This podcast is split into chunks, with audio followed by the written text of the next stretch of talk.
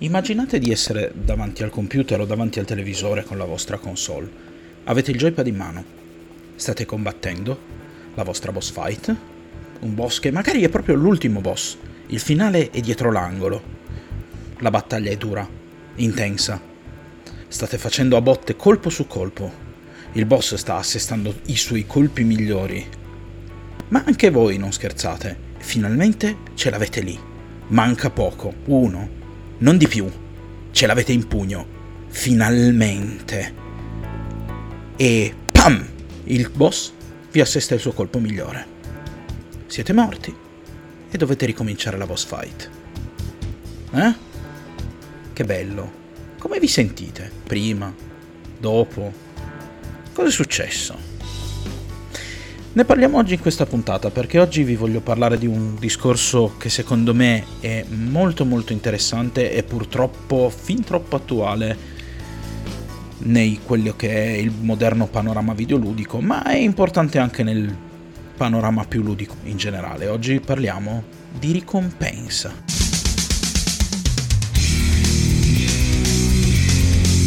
La spirale ludica. Scopriamo le regole del gioco. Come al solito, prima di cominciare vi ricordo che sotto in descrizione trovate il link a tutti i miei social per rimanere aggiornati con le uscite del podcast, di seguirmi, di condividere questo episodio se vi è piaciuto.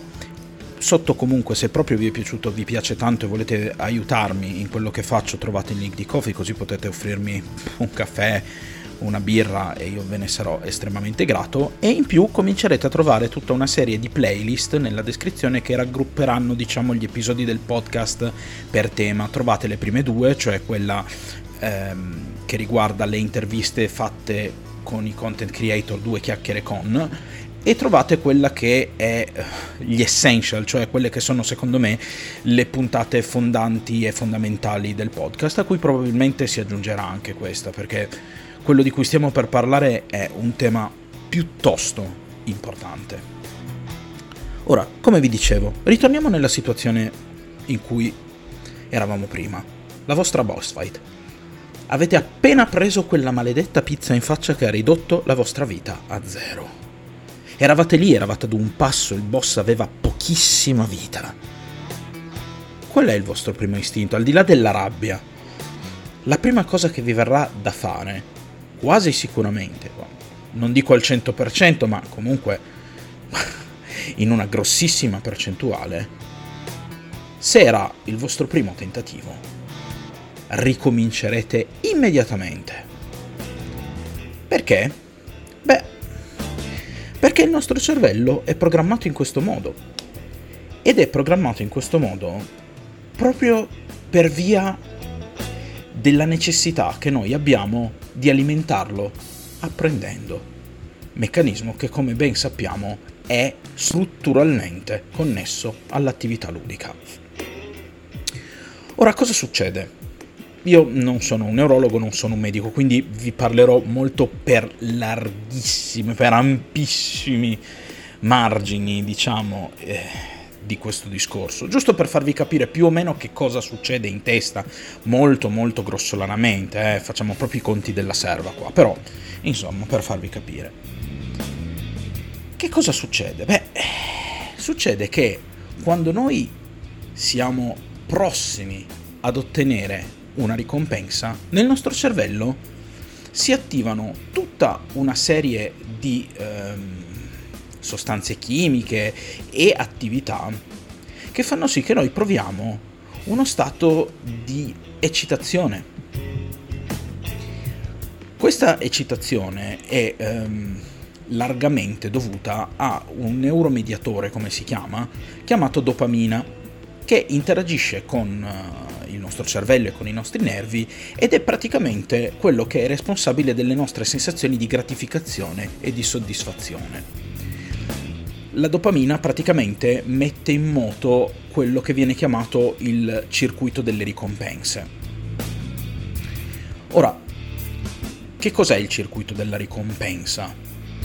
Praticamente è, come vi dicevo prima, un qualcosa di strettamente legato all'apprendimento, cioè questo meccanismo fa sì che noi eh, continuiamo a ripetere una certa esperienza fino a quando non l'abbiamo acquisita e non la stiamo padroneggiando. Cioè, noi eh, in qualche modo in un cervello che funziona tra virgolette bene perché è chiaro che eh, persone malate come anche solo per esempio le persone depresse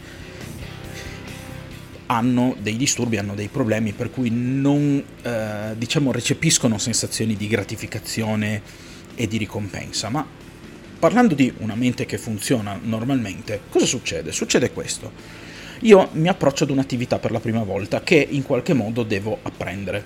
Cosa faccio? Comincio a provarci. Non ci riesco. Il mio cervello però, man mano che mi avvicino a riuscirci, libera, diciamo, questa sostanza e attiva tutta una serie di eh, attività che mi spingono a fare sì che questo tentativo venga ripetuto, perché lì, davanti a me, c'è il mio obiettivo, che è riuscire nella mia, nella mia attività. Facciamo, per esempio, molto stupidamente, un esempio, un boss di Dark Souls, hm? un gioco notoriamente difficile. Il letto del bed, il bed of Chaos, che mamma mia, vabbè, Lasci, lasciamo perdere però. No, non, sì, forse è meglio se non entriamo nel boss nello specifico. Un boss di Dark Souls, molto difficile. Cominciamo, ci ritroviamo di fronte la prima volta, prendiamo degli schiaffi. Ma oltre ad aver preso degli schiaffi, capiamo anche più o meno come sono arrivati questi schiaffi. Quindi che cosa succede? Noi lo razionalizziamo così, abbiamo capito più o meno come arrivano questi schiaffi, quindi possiamo riprovarci con maggiore cognizione di causa. In realtà quello che sta succedendo all'interno del nostro corpo non è nient'altro che una serie di reazioni chimiche ed elettriche programmate dentro di noi che ci spingono semplicemente a dire riprova e noi riproviamo. E via, man mano che riproviamo, questo boss ci riuscirà sempre meglio. Il risultato sarà sempre migliore, la vita che riusciremo a togliergli prima che lui ci schiacci come un insetto saranno sempre migliori fino a quando non saremo noi a dargli dei poderosi calcioni nel sedere. Ottenere la nostra ricompensa in termini di anime, rune, se parliamo di Elden Ring o quello che è, ma soprattutto la soddisfazione di essere riusciti. A quel punto, quando abbiamo ottenuto la nostra ricompensa, chiaramente entrano in scena altri meccanismi, entrano in scena eh, altri neurotrasmettitori, proviamo un altro tipo di, eh, di sensazione che va a spegnersi. Questa, se- questa sensazione, questa situazione si ripete ogni volta che giochiamo. Però che cosa succede? Succede che noi in qualche modo rispondiamo in modo del tutto automatico a questo tipo di stimolo. Cioè è molto facile che nella nostra psiche, nell'esatto momento in cui cominciamo e ci approcciamo ad un'attività, il desiderio di portarla a termine aumenti man mano che noi ci avviciniamo al termine della medesima. Fin qui tutto bene. Un, questo tipo di meccanismo nella costruzione di un gioco, peraltro è molto importante, è fondante per esempio eh, sulla decisione della difficoltà di un titolo. Noi, eh, lo stesso Miyazaki dice che lui fa giochi difficili anche perché vuole che battere i suoi boss e battere i suoi giochi sia una grossa soddisfazione e tendenzialmente lo è noi facciamo tanti tentativi, andiamo incontro a tanta frustrazione, poi se non molliamo il gioco perché vai al diavolo Miyazaki, perché comunque è, diventa un ostacolo esagerato per noi, quindi usciamo anche da quella che è la zona no, dell'esperienza ottimale, l'esperienza tende semplicemente ad accumulare frustrazione, ma se noi rimaniamo in quell'ambito lì, l'esperienza non accumula eccessiva frustrazione, noi abbiamo questo stimolo continuo della dopamina che ci spinge e se questa sconfitta del boss, cioè la vittoria sul boss, non arriva troppo in fretta, noi avremo un grosso senso di soddisfazione e di liberazione. Più tardi arriva, più grossa sarà la soddisfazione. Perché? Perché chiaramente eh, i boss aumentano in difficoltà e quindi più i boss sono difficili, più tempo ci vuole a sconfiggerli.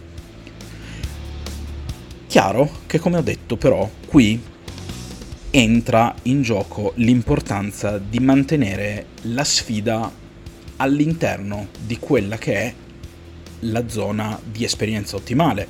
Non deve essere troppo facile, né deve essere troppo difficile perché se è troppo facile ci si annoia e si molla, se è troppo difficile ci frustra e si molla.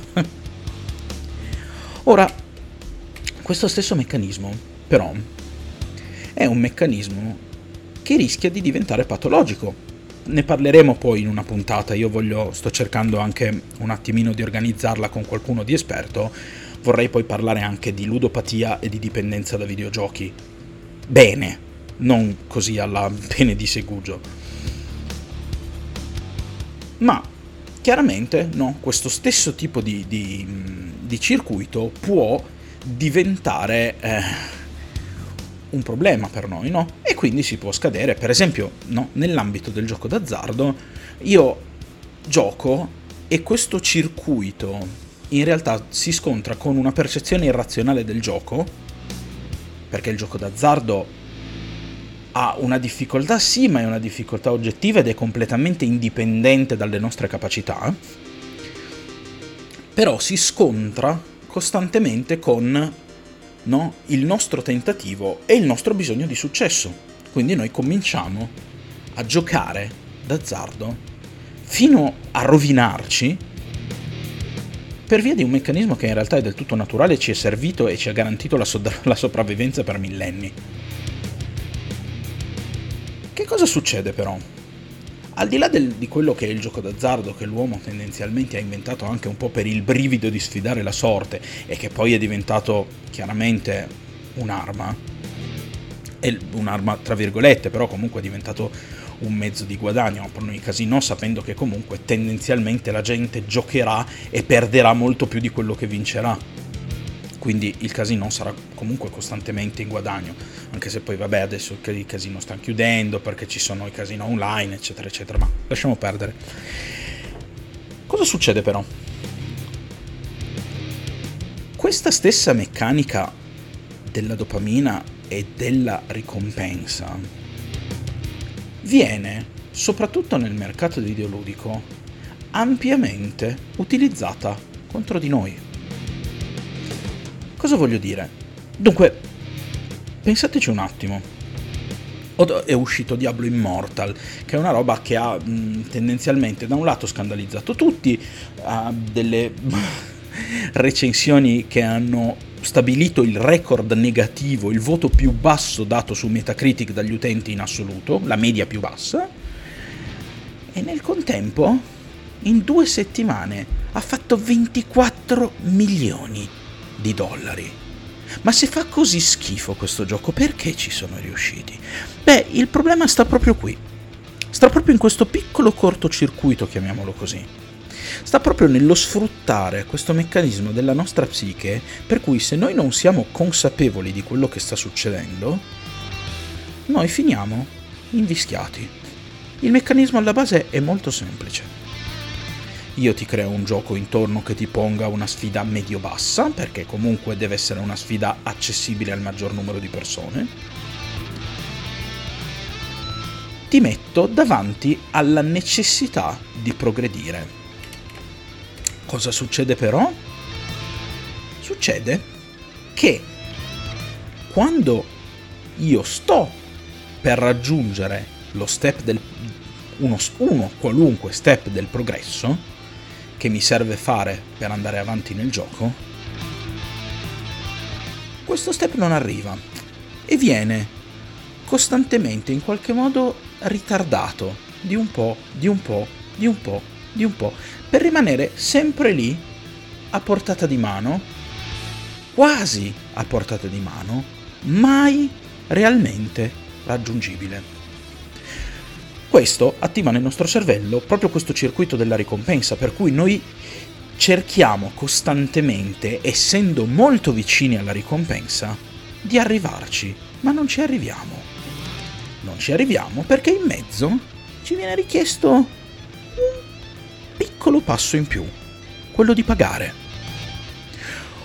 È chiaro che a questo punto, quando noi abbiamo questo gioco in mano e siamo così vicini ad arrivare al nostro risultato, quella cifra microscopica, perché poi si tratta, si chiamano microtransazioni proprio per questo, perché in realtà ci vengono, sì, ci vengono, cioè, ah, il pacchetto per ottenere mm, mila di questa valuta costa magari anche 100 euro, sì, va bene, ma ci sono parte da una base di pochi euro, un euro, due euro, ci viene richiesta quella piccola cifra lì per poter fare proprio quel piccolo passo che ci manca.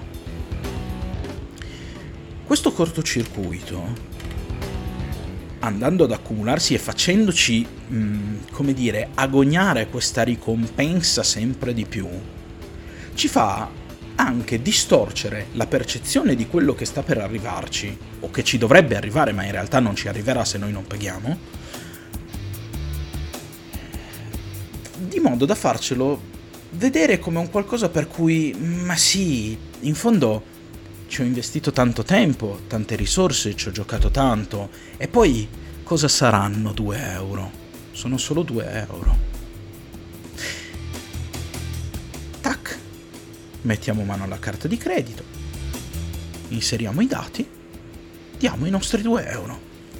2 euro che peraltro arrivano alla ditta in modo relativamente pulito. Sì, di mezzo ci sono tutti i tuoi circuiti di pagamento internazionali, eccetera, eccetera, che comunque si prendono i loro, i loro soldi. Ma perché questa cosa per l'industria funziona comunque perché semplicemente una volta programmato il gioco non c'è bisogno di ulteriore lavoro per fare sì che la gente continui a spendere. Su Diablo Immortal se avete bisogno delle gemme o di quel cavolo di cui avete bisogno, le gemme sono già lì, programmate in gioco, Blizzard non deve mettere ulteriormente mano al gioco. Assolutamente, può, deve semplicemente a quel punto incassare i vostri soldi che continuerete a spenderli, ma lei quel pezzo di programmazione l'ha messo nel gioco, nel gioco c'è e ci rimarrà. Quindi ecco, da un lato, come viene sfruttato contro di noi adesso nei free to play, cioè mettendoci quella cosa esattamente poco al di fuori della nostra portata di modo tale che a un certo punto il nostro desiderio e la nostra spinta ad ottenere quella ricompensa veda quella spesa come un non nulla. Oltretutto, ad aggiungere questo, c'è anche in parte quel meccanismo di quella che viene chiamata la sunken cost fallacy, che non mi ricordo esattamente come si traduce in italiano, comunque quel meccanismo secondo il quale noi continuiamo ad investire perché abbiamo già investito e quindi non continuare a investire ci sembra uno spreco anche quando l'investimento eh, di soldi o di risorse diventa eccessivo rispetto al buttare via quello che dobbiamo buttare via e ricominciare da capo o prenderlo nuovo, no? per esempio una macchina vecchia su cui buttiamo soldi su soldi su soldi su soldi su soldi su soldi su soldi per le riparazioni. Perché? Ma perché ho già speso tanto non, non, non, no? In testa non ci viene in mente di dire la compro nuova perché tanto è sempre solo ancora una riparazione con tutte le riparazioni che le ho già fatto cosa faccio? La butto via? Sarebbero tutti soldi buttati via? E quindi nella nostra testa si forma questa sorta di meccanismo sbagliato per cui quella riparazione in più no? diventa necessaria, tra virgolette, diventa la cosa migliore da fare quando in realtà semplicemente non va che aumentare co- il costo, comunque il, la, sì, effettivamente il costo, no? cioè le risorse, di qualsiasi risorse si parli, spese in quel determinato contesto invece di azzerare e ricominciare da capo per ottenere qualcosa di meglio o funzionale o utile, non importa. Questo stesso meccanismo però ci ha fregato anche per tanti anni, anche prima dell'arrivo delle microtransazioni. Ora, qui io forse l'ho già anche accennato in questo podcast, io mh, sono stato purtroppo dipendente da World of Warcraft. È stata un'esperienza molto brutta per me. Ho smesso, per fortuna, basta World of Warcraft. Ma World of Warcraft è uno degli esempi più lampanti di questo circuito. Pensateci un attimo, come funzionava il vecchio Morbiga canone?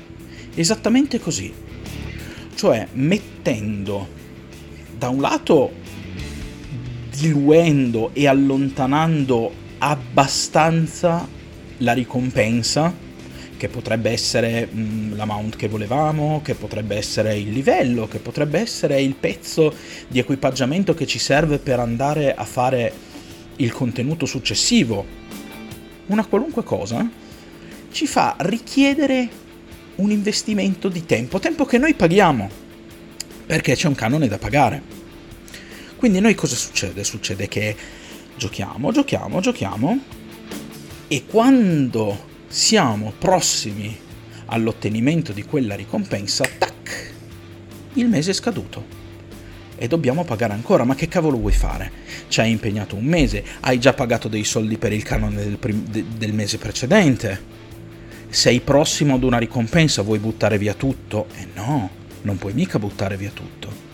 Ed ecco che metti mano al portafoglio e cominci un nuovo mese, un nuovo mese in cui ottieni quella ricompensa, ma poi vabbè, quella ricompensa l'hai ottenuta, ci saranno altri contenuti, cominci altri contenuti che finalmente si avvicinano fino a, a darti quella ricompensa che volevi, che però, di nuovo, arriva poco più in là rispetto al mese che hai pagato, ti tocca pagare un altro mese.